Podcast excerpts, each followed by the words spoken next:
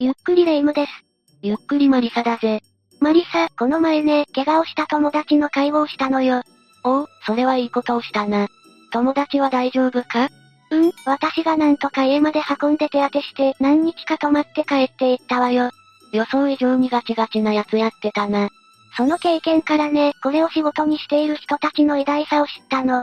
こんなに労力のかかる仕事をやっているって素晴らしすぎると思ってね。確かにな。彼らがいなければ社会が回らない部分が多いだろうぜ。それに介護職の人は基本病院だったりに勤務しているわけでしょ？私だったら怖くて夜中に勤務できない。だったら今日はそんな話をしてみるか。しなくてよくない？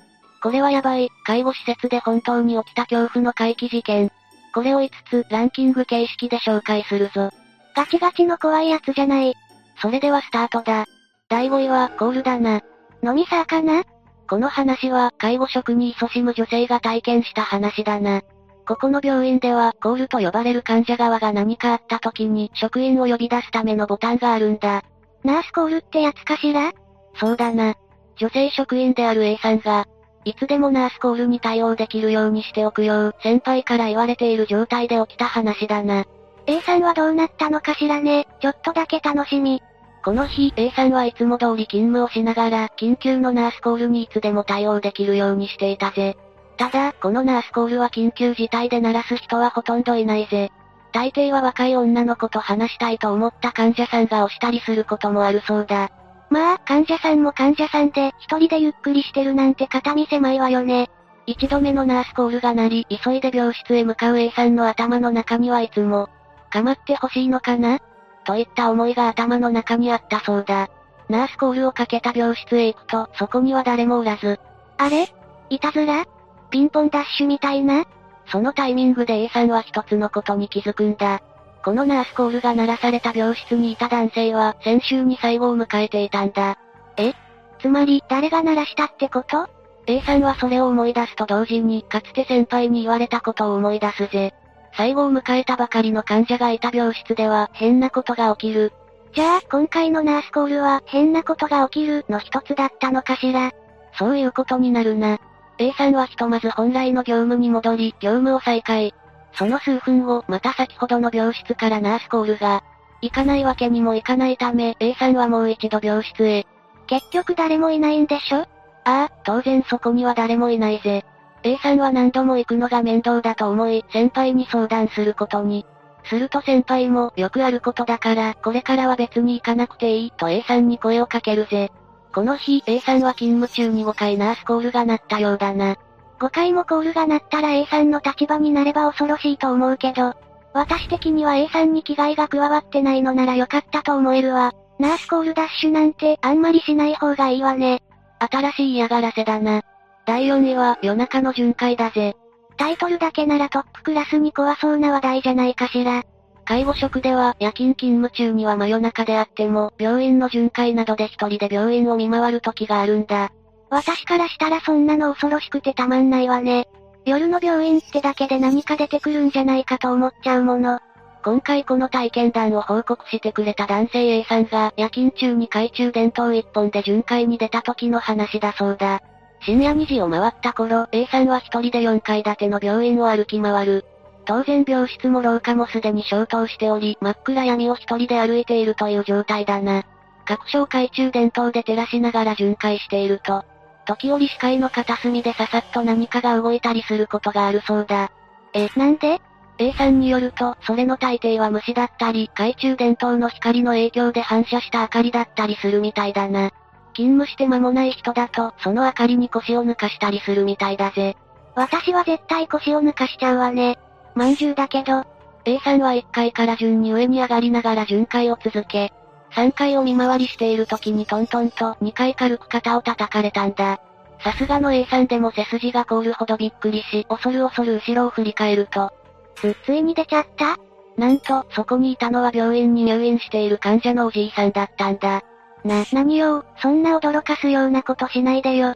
おじいさんは A さんを驚かしてしまったことを謝りながら続けて言うんだ。いやいや、A さんを呼んだ理由ってのは、トイレからずっとすすり泣く声が聞こえるからなんです。え？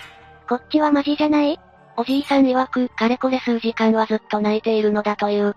A さんはたとえ怖くとも仕事上確認しないわけにはいかないため、恐る恐る一人でトイレへ向かうぜ。ゆっくりとトイレへ向かえば向かうほど、すすり泣く声は大きくなっていき、泣き声が聞こえるトイレの個室の前までたどり着くんだ。ゆっくりとドアを開けると、そこには、そこには、誰もいなかったぜ。その瞬間、一つ隣の個室から泣き声が聞こえたんだ。A さんはすぐにその個室の扉を開けるもそこには誰もおらず。結局、A さんとおじいさんが聞いた謎の泣き声の原因はわからずじまい。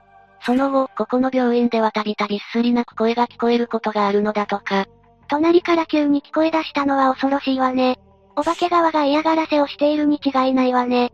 悪い子はお仕置きしないといけない。幽霊相手に霊夢がお仕置きなんてできるわけないだろうに。だいさんいは夜勤巡回だな。さっきも巡回の話があったわね。巡回ってやっぱり怖い。これは介護職として働いていた男性の経験した話だな。その日は夜勤で静まり返った施設の中で働いていたんだ。先輩と二人で働いている中、いつの間にか時刻はにじゅうさんじ。夜遅いわね。私だったらもう寝たい時間。この時刻には施設内はすでに消灯され、定期巡回が行われる時間だぜ。先輩と二人で巡回かな？ああ、彼らが勤務する施設はとても大きいため、二手に分かれて巡回作業を行うことになるぜ。男性は、あえて懐中電灯は使わずに巡回をするようで、起きている患者さんにも嫌な顔をせずに会話を続けたぞ。なんで懐中電灯をつけないの？暗いところに目を鳴らせば、暗い場所でもそれなりに見えるだろ？それに、懐中電灯をむやみに振り回すと、患者さん側の睡眠の邪魔になりかねないからな。とにかく、こうして巡回を行い、先輩も男性も共にスタッフルームへ戻り、何気ない会話が始まるんだ。あれ？巡回で心霊現象が起こるわけじゃないんだ。男性と先輩は、患者のうち、誰が起きていたかなどを話しているぜ。自分のところでは A さんが起きてましたね。先輩はどうでした？俺が見たところだと、B さんと C さんが起きてたな。ここで、一つ奇妙な点が発覚するんだ。先輩？ B さんは先週。え？そう、B さんは先週最後を迎えたはずの患者さんだったんだぜ。えー、じゃあ先輩はいるはずのない B さんを見ていたってわけ？先輩、どこで B さんを見たんですか？トイレ、普通に歩いてたし、おやすみって声をかけ合った。この会話に二人は血の気が引き、青ざめた表情に変わっていくぜ。トイレってのがまた不気味。幸い、これ以降特別な心霊現象に遭うことはなく、二人とも勤務を終えることとなったな。翌日、B さんのいた部屋はどこか背筋が凍る寒さがあったそうだぜ。こういった不気味な心霊現象も、なんとかプラスに考えていくしかないわよね。どういうことだ？今回の件も、先週虹の橋を渡られた B さんがいた理由は、感謝をしていたって思うようにするの。トイレで出会ったのも、今まで使ったトイレだから感謝を込めて掃除しに来たんだって思うようにしたら、とっても素敵に思えるでしょ？確かにな、珍しく霊夢がいいこと言ったな。珍しくってすごい余計。だいにいは、東京都品川区の老人ホームだな。品川なんてとってもいい場所に立っているじゃない、ちょっと高級そうだわ。この老人ホームは東京都品川区にある、有料の老人ホームとなっているな。基本的に老人ホームで有料となっている場所は、民間企業が運営している場所となっているから覚えておくといいぞ。いつしかのために覚えておいた方がいいかもしれないわね。そして、この老人ホームはにじゅうよじかんいつでも職員がいるため、深夜に万が一のことがあっても助けに来てくれるシステムになっているぜ。これはありがたいなぁ。患者としても、患者の親族としても、これほど助かるシステムはないわね。だが、ここでは当時はちじゅうにさいの男性が、自らの部屋で命を落としていたところを発見される事件があったんだ。はちじゅうにさいともなると、実質でも何かしら事故を起こしてしまうのかしら。なんでこうなってしまったの？はちじゅうにさいの男性は、自ら転倒したわけでも、急に臓器に発作が起きたわけでもなく、人の手によって命を奪われてしまったんだ。ええ？なんでそんなことが起きてしまうのよ。深夜、この部屋に入居していた男性は、老人ホーム職員の男性に暴行を加えられてしまったんだ。あばら骨に最低でもよっつの怪我を負っており、かなりの暴行を加えられたと見られているぞ。なんてひどい事件なの。ましてや職員がこんなことを起こしたら信用も何もなくなるわ。この容疑に対して容疑者男性は、全く覚えがない、腰が痛かったから、車椅子に乗せずに引きずった。などと話しているんだ。当たり前のように引きずったとかって、おかしいでしょ。後の調べで、容疑者男性が入居者の男性に対して、病室で暴行を加えている瞬間が防犯カメラに映し出されていたようだな。そしてここからはあくまで推測の域になるんだが、この被害者男性は外に出たがっていたとの情報があるんだ。どういうことかしら、詳しく聞かせてよ。この被害者男性は認知症を患い、一人での生活がままならない状況だったのに間違いはないぜ。だが、かねてから家族に会いたいと何度も申し出ていたという噂があるんだぜ。もしかしたら、それを老人ホーム側の人たちが容認しなかったってこと？その真偽は不明だな。にしても、介護問題っていうのは今後もしっかり向き合わないといけないことよね。人手不足や安月給などでたびたび騒がれているからな。いろいろ考えなきゃいけないことはあるけど、それでもいつも頑張っている職員の方には頭が上がらないわね。だいいちいは、神奈川県川崎市の老人ホームだぜ。神奈川県か、こっちもこっちでいい場所に立っている施設ね。この老人ホームは神奈川県川崎市にある有料の老人ホームだな。有料ってことは、ここも民間企業だったのかな。ここでは、老人ホームに入居していた男女合計さんめいが、にせんじゅうよねん内のいっかげつの間に立て続けに命を落とす事件が発生したんだぜ。ええー、この老人ホーム何かあるわ。だっていっかげつの間にさんにん。それも同じ施設の中ってなかなかありえなくない？まだ不気味な点があるぞ。それはさんにんともベランダから転落して命を落としてしまっているんだ。じゃあ、この老人ホームの設計が危なっかしいってこと？ベランダから少し身を乗り出すだけでバランスを崩してしまうような、そんな設計だったってこと？いや、この事件の真相は他人の手にかけられたということだったんだ。人の手？嘘でしょ？警察側も初めはこんな展開になることを予想するわけがなかったようだ。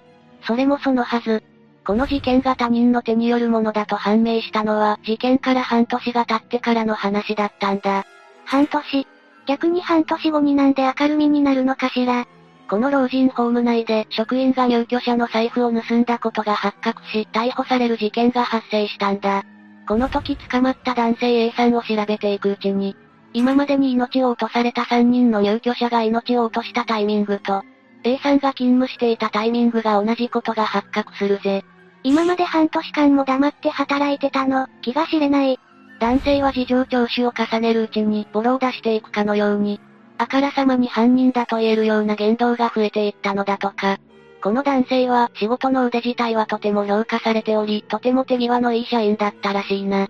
おそらくそれでも安月給な状況であったり、あまりにも対応しなければならない入居者の数に気を病んだのかもしれないわね。A さんが実際に発言した犯行の動機には、入居者を減らすために自分でやろうと思ってやった。この仕事自体にイライラしていた、面倒な対応をしなければならない人間が多く、手にかかると思ったから手にかけた。こう話しているぞ。恐ろしい。これだけの理由で当たり前のようにベランダから落としていたの。その後半年間何食わぬ顔で働いていたと考えると寒気がするな。世の中、見た目だけじゃわからない腹黒さとかっていうものがあるから嫌になる時があるわね。霊夢のダークな部分が見え始めてるな。というわけで解説は以上だ。この業界はいろいろと問題視される点が多いからこそ、職員さんが病まないか心配ね。とはいえ、いなくなったら社会が回らなくなるからな。本当に感謝しかないわ。それでは今回はここまでにしよう。みんなの知っている介護業界の怖い話があればぜひ聞かせてね。知っている人はコメントに書いてみてくれよな。それでは最後までご視聴ありがとうございました。